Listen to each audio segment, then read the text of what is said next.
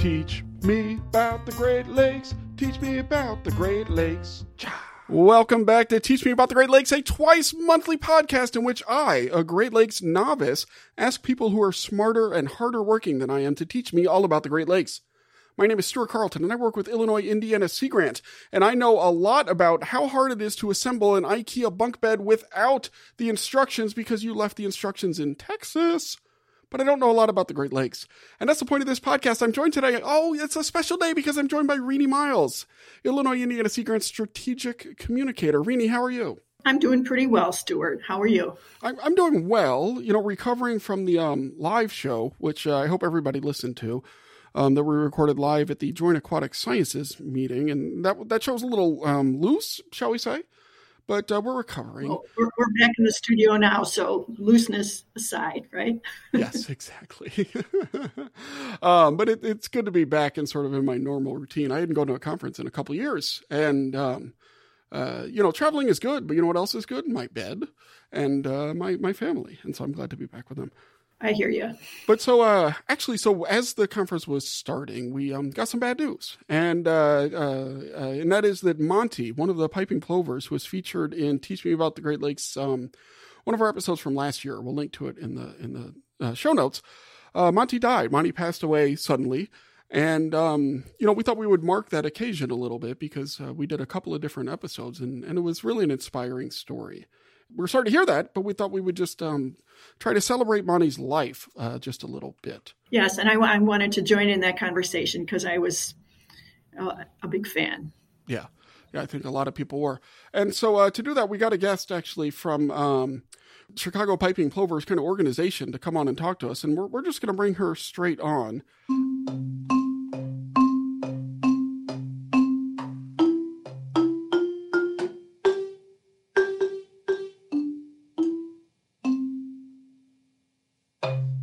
Our guest today is uh, Tamima Itani. She is the lead volunteer coordinator of Chicago Piping Plovers, a board member of the Illinois Ornithological Society, and the author of not one but two different books about Monty and Rose. Tamima, how are you today? I am good. How are you? I'm, I'm doing well, thanks. And, and thank you so much for coming on. Of so course. let's start. Uh, actually, let's start with you, and then we'll move into it. Uh, you have kind of an unusual background, right? How'd you end up working in bird conversation or conservation, excuse me, in, in Chicago? I really have a background that has nothing to do with birding. Uh, I'm a biomedical engineer by education and a regulatory professional in the medical devices industry by profession. I retired a few years ago and took up birding. Um, and um, so I've I've been birding, you know, for the past uh, five six years, and I greatly enjoy it. And um, so then, did you start birding in the, where you were in Chicago itself, or, or, did you come to Chicago later? How did you get involved, like with that? Yeah, I've been birding. I'm sorry, I've been living in Chicago for the past uh, 35, 38 years, on and off. Um, I've had uh, stints in Minneapolis and Cincinnati and Boston, but Evanston and Chicago is where I've spent most of my adult life. And so that brings us then to uh, Monty and Rose. First of all, for those, so I recommend again to all listeners, go back and we'll have links to the show notes and listen to those um, two episodes. I don't remember the episode numbers off the top of my head. Um, but on Monty and Rose, but for those who are not super familiar, tell me who are or what, uh, do you say who? Anyway, who or what are Monty and, and Rose? Monty and Rose are the two most adorable, and I'm not biased at all, um, piping plovers. They're Great Lake piping plovers, which makes them part of an endangered species. And in 2019, they showed up at Montrose Beach in Chicago. Um, that's one of the busiest beaches in Chicago. And they decided that it was a suitable place for them to nest and uh, we fell in love with them, and uh, we've had um, a love story with them ever since. And so with um so so I mean they're adorable in general, right? So people don't know what a plover is because I did not honestly until I started uh, uh, uh, working on this story. So so they're like these tiny little shorebirds, right? Um, and and I think the, and this is the episode title is cotton balls with toothpick legs, at least when they're babies. Is that is that right? That's absolutely correct. Yes, yes one birder once described them as diagnostically adorable. That's how people usually describe them.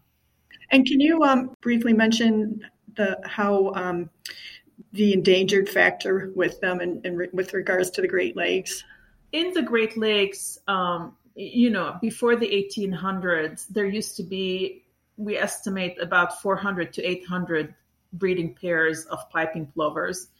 But with uh, the loss of habitat and um, you know the conversion of beaches into residential areas, um, etc., the number of piping plovers dropped to a low of 12 pairs in the early 1980s, and and all of these pairs uh, were in uh, Michigan only.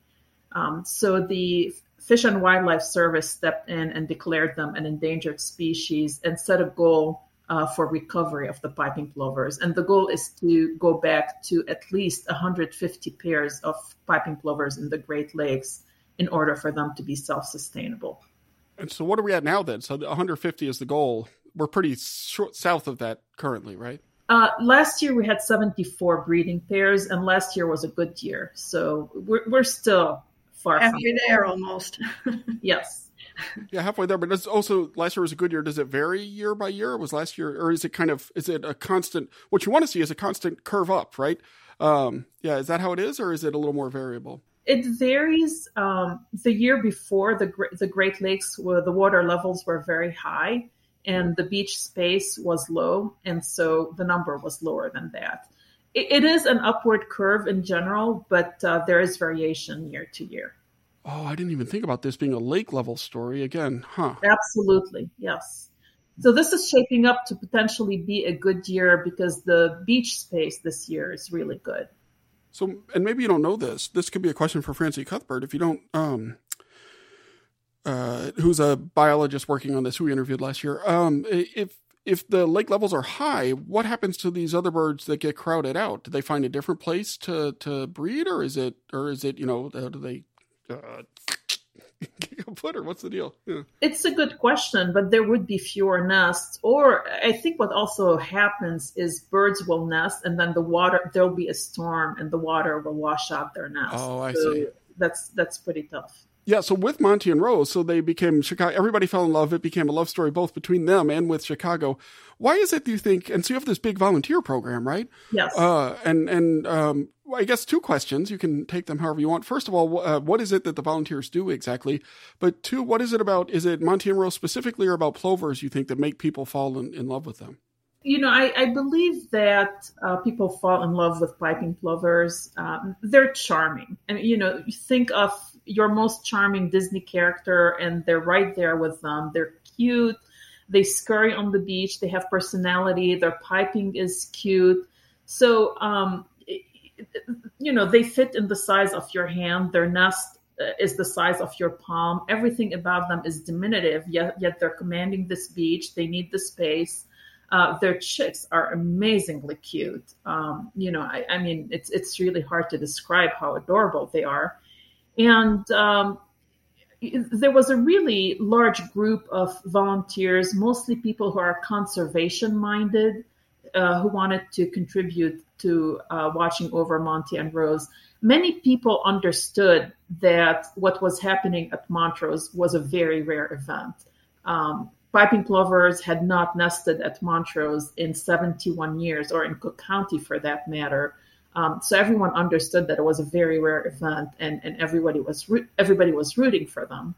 And so we asked for people to volunteer, and that entailed being at Montrose in two hours shift, in two hour shifts, and um, the shift started at 6 a.m. and didn't end until 8 p.m. every day of the week.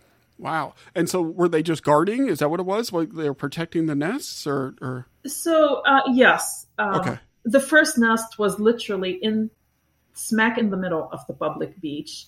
Uh, we had to put psychological fencing around the nest to let people know that there was a nest there and that they shouldn't step on it.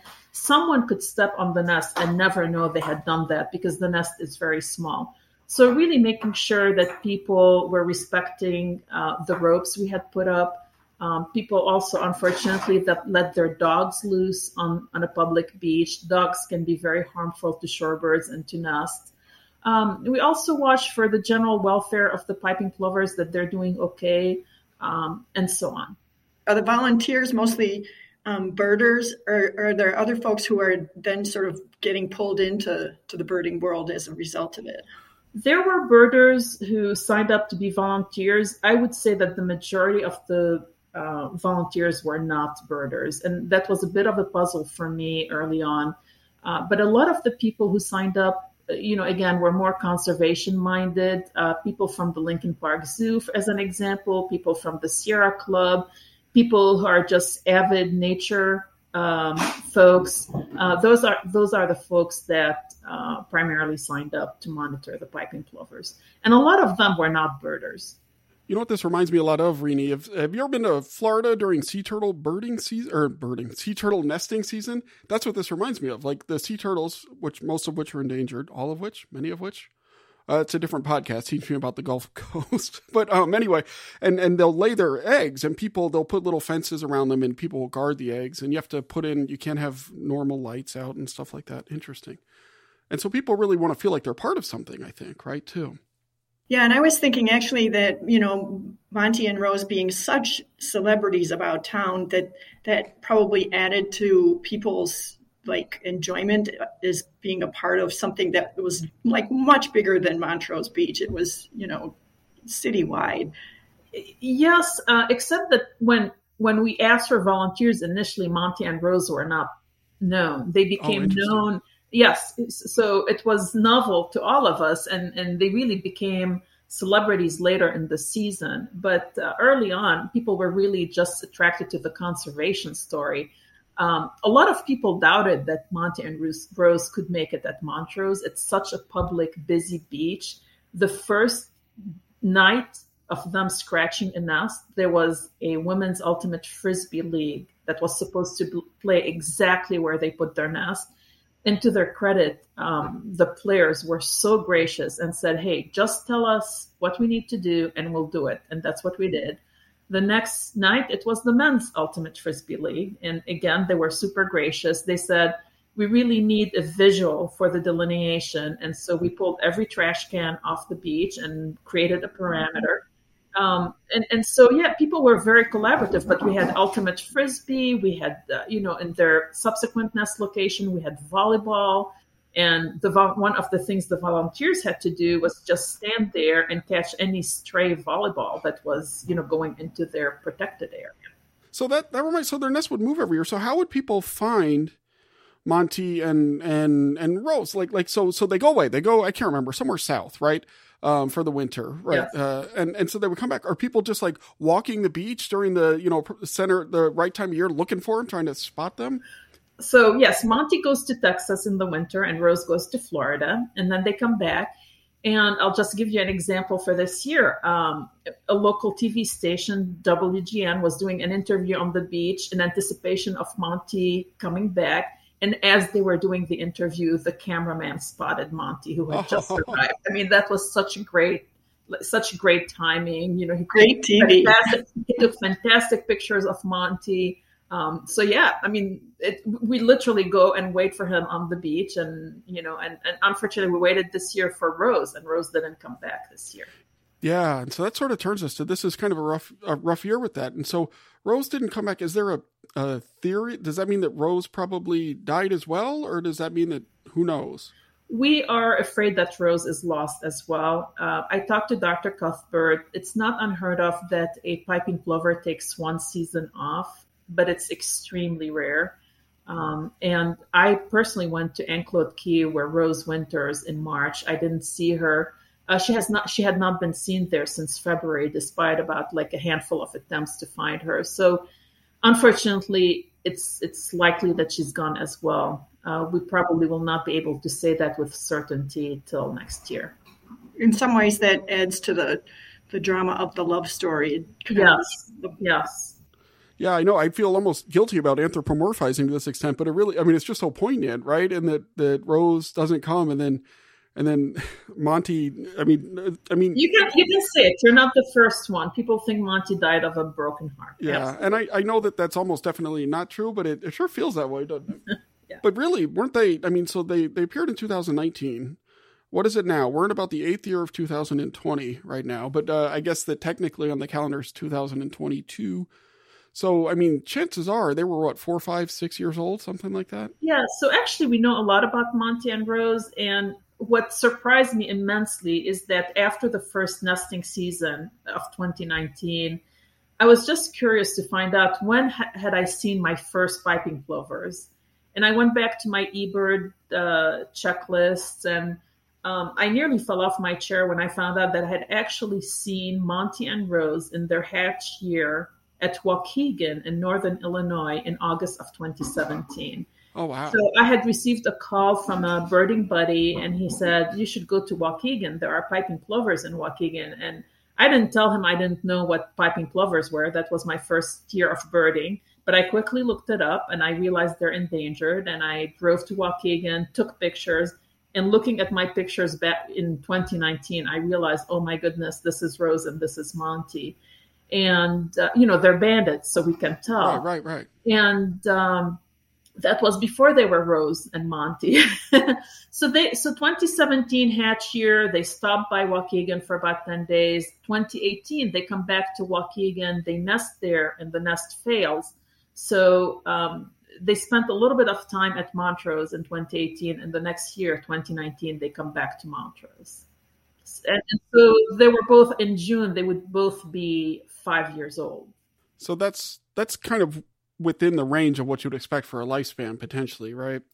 That is correct. They can live up to 16 years. I mean, there have been plovers who have nested, uh, you know, when they were 15 and 16 year old the average life expectancy is five years old because of predation. And, oh, I see. Yes. So this this was a fairly for for birds who make it to this this age. This was a fairly young uh, uh, time to have uh, been lost to them. Yes. Yeah. I find it fascinating that they switched be- beaches midstream and then they both knew where to come the next year. Yes, and and I think the fact that they after after their nest failed in Waukegan, the fact that they came south to Montrose Beach and spent some time there, uh, the following year they remembered, in my opinion, they remembered that beach, and that's where they nested. So then there was a uh, this week you held a kind of a commemoration ceremony or something like that. Yes, so take yes. us in take us in that room. Who was there? Or I guess it was outside probably, but who was there and, and what was that? What was that like? the event was scheduled for 6 p.m. on Wednesday. At 5 p.m., there were tornado warnings in north in northeastern Illinois, and there were beach hazard warning. And so, um, I you know I was reconciling myself with the fact that we might have like a handful of people coming to the event. Well, despite uh, the weather, we had somewhere between 150 and 170 people come to the event a lot of the volunteers who monitored them for three years in a row. Um, we had representatives from the Fish and Wildlife Service.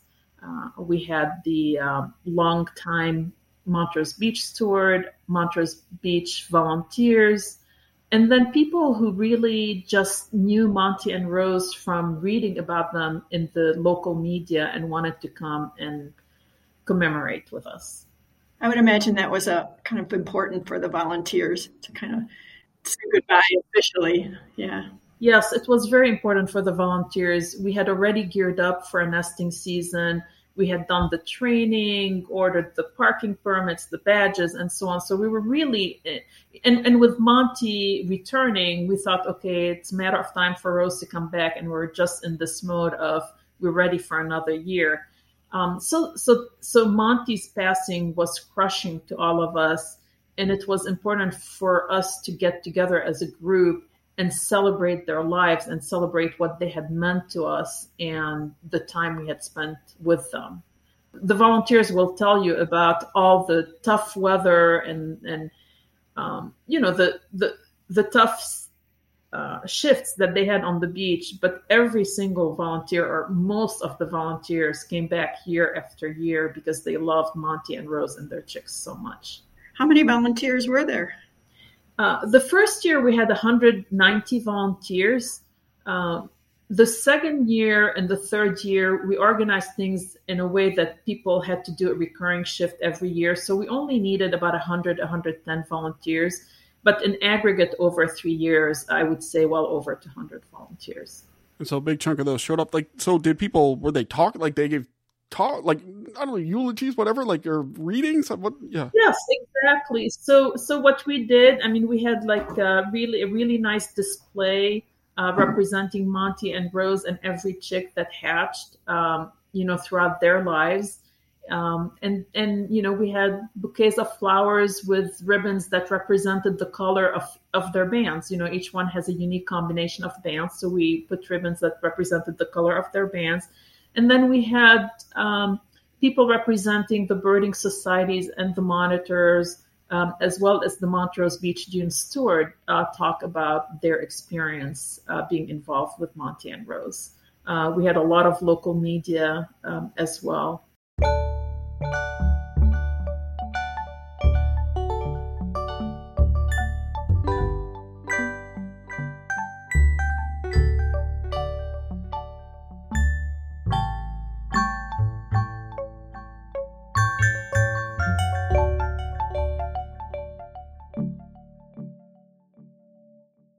So we're now in the post Monty and, and seemingly post Rose era.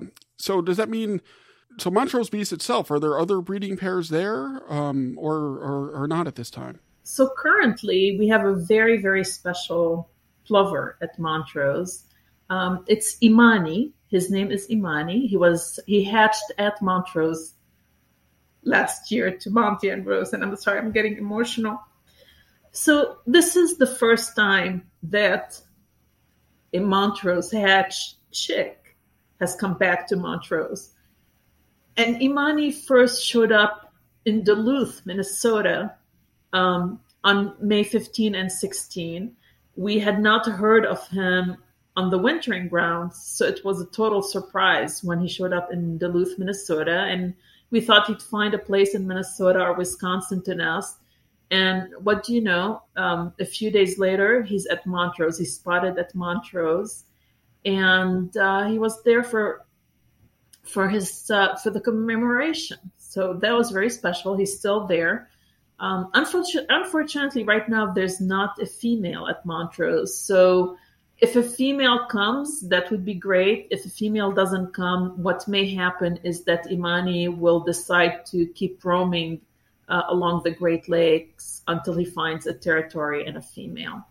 Time will tell. And where are um, where are the rest of the the offspring? Are they scattered around the Great Lakes? Well, unfortunately, we have not heard back from any of them this year. Um, Imani is the only one that we've heard of so far this year. That's the hard thing about species conservation, right? Is that it's it's yes. uh, it's a numbers game, and when the numbers are are low, it's just uh, yeah, it's it's yeah. So one of the 2020 hatches, his name is Nish. You may have heard the story of Nish returning to Ohio and pairing with Nellie, and Nish and Nellie were the, were the first nesting pair in Ohio in 83 years. Uh, so that was a very special story as well. Um, they hatched four chicks only three fledged, and one of them, her name is Erie, uh, fell ill, so she had to be taken to the Detroit Zoo, and she will spend the rest of her life at the Detroit Zoo for her own good. So, to listeners who are out there listening to this and, and thinking of this as like a local story, which it is, it's a Chicago. I mean, part of the beauty of this story is that it is very local, and you see um, how a community uh, can come together around two birds right? Um, uh, uh, and that can really bring people together, and that's that's special, and and that is local to some extent. But why are Monty and Rose important? Monty and Rose have opened the eyes of many people to the need for conservation.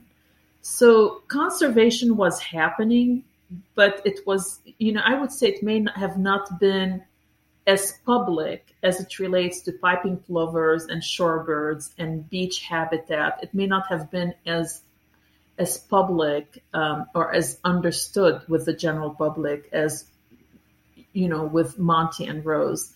Um, you know, thanks to this um, this pair, the natural areas at Montrose were expanded by 3.1 acres because Monty and Rose constantly took their chicks to um, a feeding area that was where the volleyball uh, courts were.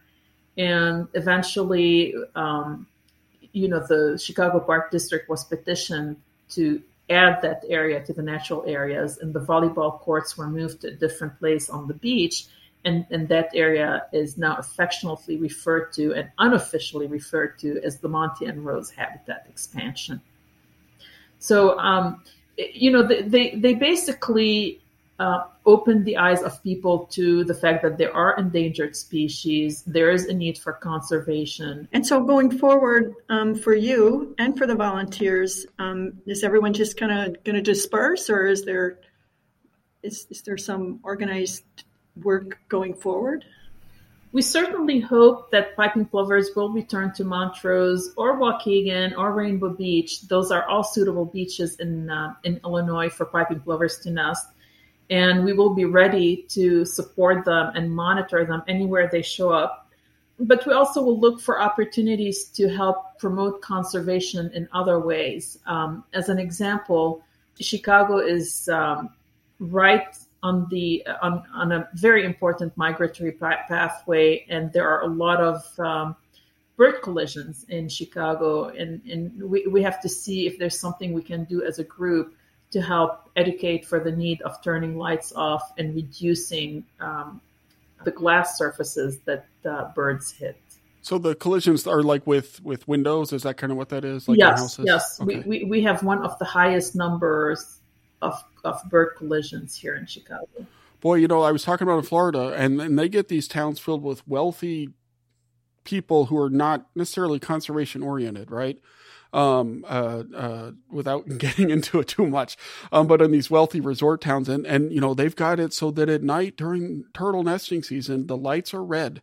Um, because turtles, for those who don't know, when the baby sea turtles um, hatch, they line themselves. I don't know all the details, but like with the moon or the stars or something. And so, if you have your porch light or your uh, uh, whatever light on, it can sort of screw up that that system. And and so they've got them all covered in red, and it makes it hard to see um, but it, it it conserves the turtles. And so I'm hopeful that you know if they can do that in in Florida, you know maybe maybe we can do that in in the Chicagoland area too. Sure, sure. Tamima, this is really interesting, and we thank you for sharing the story of, of Monty and and Rose and sort of your relationship with them and everybody's relationship with them with us. And it is, I mean, I, it, I'm I'm conflicted because I too, I like I feel emotional about it, and and and um, uh, but I also, you know, I, I, think there's some hope, hopefully, and this is a story that that will hopefully continue. Um, yes, yes, on that, that upward path. Yeah, but that's actually not why we invited you here on Teach Me About the Great Lakes this week. The uh, reason that we invite you, invited you on Teach Me About the Great Lakes is to ask you two questions. And the first one is this If you could choose to have a great donut for breakfast or a great sandwich for lunch, which one would you choose? That question is really easy for me. I'm of I'm of I'm of a Lebanese background, and um, we have what's called naish, which is a wonderful pita bread and thyme and olive oil uh, sandwich that we eat for breakfast, lunch, and dinner. So um, I don't have to choose. I can have a sandwich and eat it for breakfast. Or wait a minute, wait a minute. I think you. that's good. Uh, if Carolyn were here, I would say that I think you Kobayashi Maru this thing, which is a Star Trek reference that I only vaguely get, but Carolyn would get it.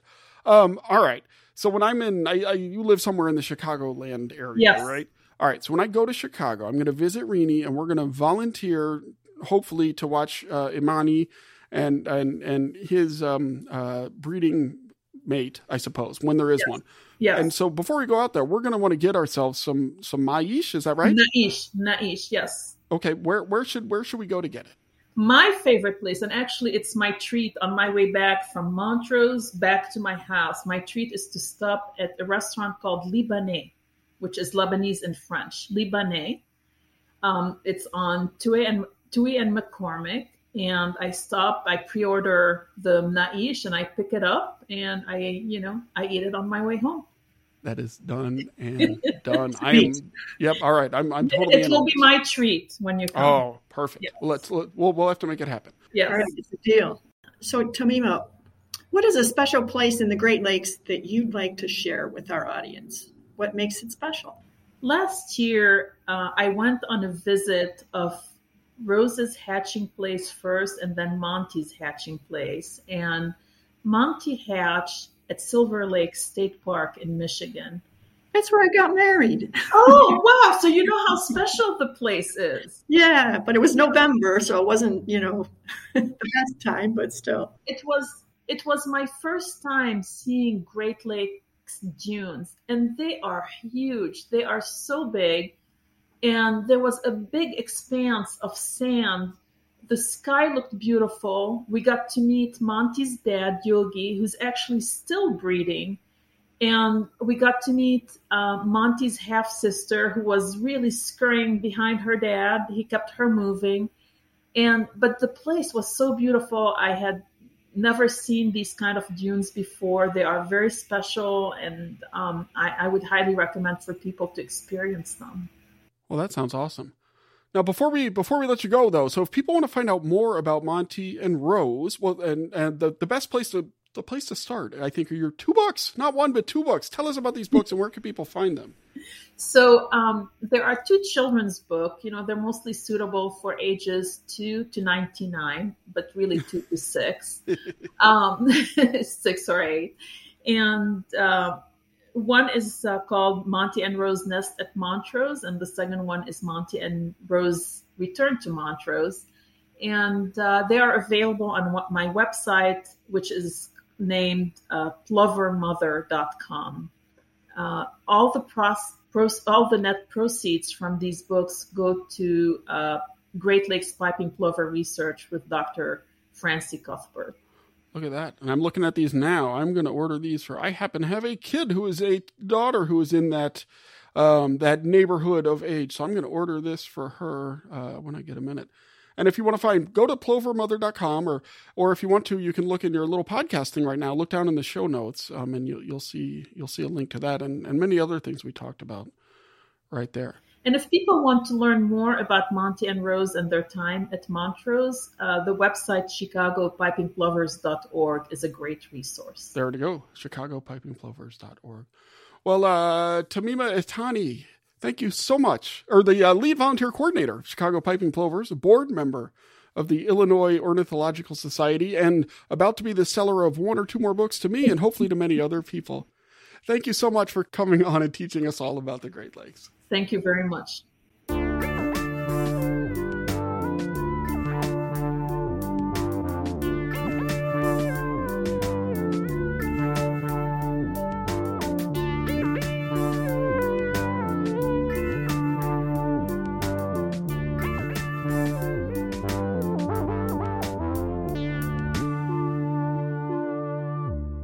You know, nobody wants to hear this as the end of the Monty and Rose story. Uh, and, you know, there, there's some hope, but it's, uh, it's, it's, well, it's good to hear how touched so many people were, I think, um, by, by these two birds. Yes. And, uh, their, their young son coming forward and, um, you know, coming to Montrose Beach, that's, that's a nice coda on the story. It is. It is. And we hope that, yeah, we hope that it's where it leads to book two, I guess, to continue the story metaphor. Yeah. Um, but we'll see. And uh, that's you know, it's just a challenge with this stuff. Is symbols are really important, and they are, and and even just being that is is is good. Uh, but but you hope that there's. I hope that in a few years we're we're interviewing plover people again. Yeah, yeah I, I mean, I think Monty and Rose, because of their celebrity status, really raised the level of the importance of conservation. And when you go to the beach, you know, seeing these areas that are no longer, you know, a place to lay your blanket, but they're, you know, planted with grasses and whatnot. I think I think it really all connects for people a little more now. Yeah, I think it does too. And I think even that is a success. I remember so I um when I was getting my master's degree, I was looking at an imperiled species of sucker, which would make Titus Seilheimer, Dr. Fish happy, I think. And uh, I remember talking with someone and they were like, "Well, Stuart, you know, why does it really matter?" Right? You know, some species go extinct all the time, and and you know that's true, right? Um, that's that's part of the deal, and, and some species should go extinct. And I'm not saying um, you know naturally, but of course the rates of extinction are way higher than they have been thanks to human intervention. But I think some of these bigger picture things are a big chunk of it, right? When you look at like the additional awareness, that's good. When you look at like the land that is conserved for endangered species, you know that's a critical part of it is that it's not about just this one species, but it's the environments they, they live in. And so I think that when you tie it to that bigger conservation, that's that's uh, really important. Yeah, and this story brought it all real to people. So Monty and Rose, uh, uh, too soon of an ending, it seems like. Um, but uh, uh, I'm glad that they uh, did what they did in terms of raising awareness, helping with the conservation cause, and uh, bringing people together. Teach Me About the Great Lakes is brought to you by the fine people at Illinois Indiana Sea Grant, and we encourage you to check out the great work that we do at iiseagrant.org and at ILIN Sea Grant on Facebook, Twitter, and other social media. Teach Me About the Great Lakes is produced by Hope Charters, Carolyn Foley, Megan Gunn, and Renee Miles. Ethan Chitty is our associate producer and our fixer. A lot of fixing lately with these live shows. Our super fun podcast artwork is by Joel Davenport, and the show is edited by the awesome Quinn Rose, and I encourage you to check out her work at aspiringrobot.com. If you have a question or a comment about the show, please email it to teachmeaboutthegreatlakes at gmail.com. Send us your Monty and Rose stories if you have them or leave a message on our hotline at 765 496 IISG. You can also, if you want to, follow the show on Twitter at Teach Great Lakes. For Renee Miles, I'm Stuart Carlton. Thank you, everybody, for listening, and keep grading those lakes.